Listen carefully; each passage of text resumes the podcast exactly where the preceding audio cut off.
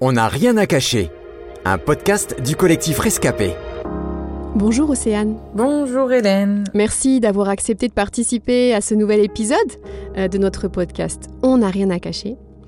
Alors d'après un sondage qui date de 2016, en France, près de 300 000 mineurs étaient pris en charge par la protection de l'enfance et placés dans des centres spécifiques.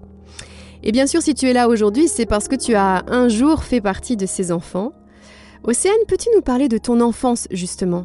Je crois savoir qu'elle n'a effectivement pas été simple pour toi. Alors, effectivement, mon enfance n'a pas été simple. Dès ma naissance, en fait, j'ai été placée en pouponnière parce que ma maman était fragile psychologiquement, puis mon père n'était pas là. Et elle m'a récupérée à mes 1 an. Une fois qu'elle a pu être stabilisée, etc., avoir un appartement, un travail. Mais du coup, voilà, j'ai grandi seule avec elle, sans mon père. Et à l'âge de mes 11 ans, elle tombe malade et elle décide quand même de reprendre contact avec mon père. Je l'avais jamais vu. Et c'est vrai que ça n'a pas été simple, du coup, de faire cette démarche-là. Et suite à ça, au collège, etc., il remarquait que du coup c'était pas simple pour moi, donc je voyais beaucoup les assistantes sociales, les psychologues scolaires, et c'est là où du coup les services sociaux sont intervenus. Ils m'ont fait comprendre que je pouvais pas rester avec ma mère. À l'âge de 12 ans, donc, tu as dû choisir entre vivre en foyer ou habiter chez ton papa. Quel a finalement été ton choix et peux-tu nous expliquer pourquoi ? Voilà, c'est là où oui, le choix que j'ai dû faire entre le foyer ou aller vivre chez mon père, que je venais tout juste de retrouver en fait. J'ai décidé d'aller vivre en foyer. Donc avec ma mère, voilà, je lui en voulais beaucoup dans le sens où j'avais l'impression, voilà, qu'elle n'était pas présente pour moi comme il le fallait.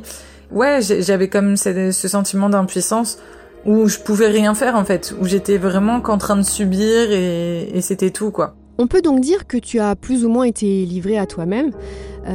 Qu'est-ce qui a été le plus difficile pour toi ? Selon toi, quelles ont été les conséquences pour ta construction en tant qu'adulte ? Le plus difficile pour moi, c'était vraiment d'aller vivre en foyer, en fait, de me dire je dois partir de chez ma mère et je dois aller vivre dans un endroit inconnu. Et en grandissant, ça m'a amené une sorte d'instabilité dans ma vie, chez moi, dans tous les domaines de ma vie. Alors j'imagine que de vivre en foyer, c'est pas du tout comme faire une colo. Comment as-tu vécu tes années en foyer justement ? Le foyer, effectivement, c'est pas une colo. Quand j'ai dû prendre cette décision devant le juge, le mandat qui a été dit, c'était 1 an au foyer. Et en fait, ça s'est transformé en 4 ans. Jusqu'à ma majorité.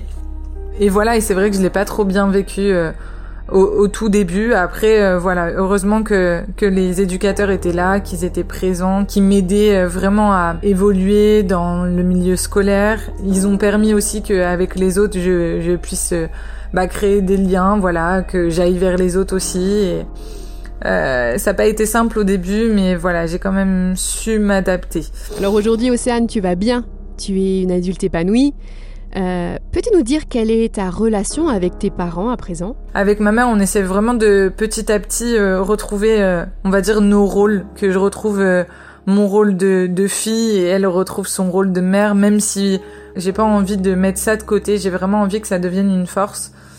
Ça m'a permis de devenir ce que je suis aujourd'hui. Donc, et avec mon père, je garde toujours des contacts et on essaye de se voir de temps en temps, malgré le fait qu'il habite à 500 km de moi. Mais avant d'en arriver là, j'imagine que tu as dû passer par des moments de souffrance. Est-ce que tu peux nous en parler un peu ? En 2017, du coup, c'est un peu l'année charnière qui a été vraiment compliquée pour moi. En fait, j'ai rencontré quelqu'un et ça a été vraiment une relation destructrice. Et en plus de ça, l'état de ma mère c'est vraiment dégradé à ce moment-là. Donc il y a un moment donné où malgré le soutien que j'avais autour de moi avec mes amis, etc., c'était plus possible. En fait, il fallait que ça change. On m'a conseillé de me faire hospitaliser et j'ai fait le choix de me faire hospitaliser en hôpital psychiatrique. Mais alors, comment tu t'en es sortie ? Comment as-tu pu avancer, pardonner et te relever ? Durant cette hospitalisation, il y a un ami qui est venu me voir et avec lui vraiment on parlait de tout.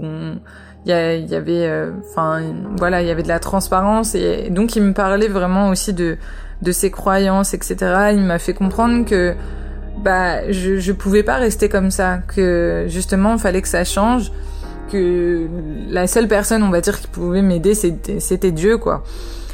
Et un jour, il me dit, du coup, il m'invite à un concert dans une église. Et durant ce concert, en fait, il y avait des musiques, qui parlaient de paix, qui parlaient de joie. Et en fait, c'était vraiment ce que j'avais besoin à ce moment-là. Et j'ai vraiment ressenti quelque chose de fort, qui me rassurait vraiment, comme quelqu'un qui me prend dans ses bras tellement fort et qui me fait comprendre que ça va aller. C'était vraiment ça. Par la suite, il m'a conseillé, du coup, d'aller dans une église et il m'a donné une Bible. C'est vraiment ce qui m'a aidée d'aller dans cette église. C'est là-bas où vraiment j'ai réalisé que en fait Jésus il était mort pour moi, que tout ce que je supportais à ce moment-là, lui il l'a pris à la croix en fait. Aujourd'hui c'est ça qui m'aide à vivre pleinement ma vie de femme. Alors comme tu sais, on aime bien donner des conseils. Pour terminer ce podcast, est-ce que tu pourrais donner peut-être des conseils à celles ou ceux qui ont été abandonnés par leurs parents ou qui vivent actuellement au foyer ? Que leur dirais-tu ? C'est de réaliser que c'est qu'une période, que même si c'est pas simple, c'est des moments où il faut saisir vraiment la force. L'étiquette qu'on peut nous donner en tant qu'enfant au foyer, c'est pas ça qui va nous définir en fait. C'est vraiment pas ça, c'est toi en tant que personne que tu es qui va te définir. Je conseille aussi de pas rester renfermé sur nous-mêmes. En pensant qu'on n'est pas compris. Je sais que plusieurs fois je me suis dit mais non, personne peut me comprendre. Les personnes qui vivent pas ce que je suis en train de vivre, ils peuvent rien comprendre. Mais il faut pas rester dans cette optique-là. Vraiment se laisser aider par les éducateurs et les psychologues qui sont autour de nous. Et bien sûr, le meilleur conseil, c'est vraiment de déverser ce que tu ressens à Dieu, parce que lui, il t'accepte tel que tu es et il va pas te juger. Il y a un verset qui m'interpelle beaucoup, c'est dans les psaumes, donc c'est le psaume 27 verset 10 où il est dit même si mon père et ma mère viennent à m'abandonner, l'Éternel m'accueillera. C'est vraiment quelque chose de fort. Toi qui écoutes, je te prie vraiment de le réaliser. Merci beaucoup Océane. C'était On n'a rien à cacher, un podcast du collectif Rescapé produit par Trésor Média.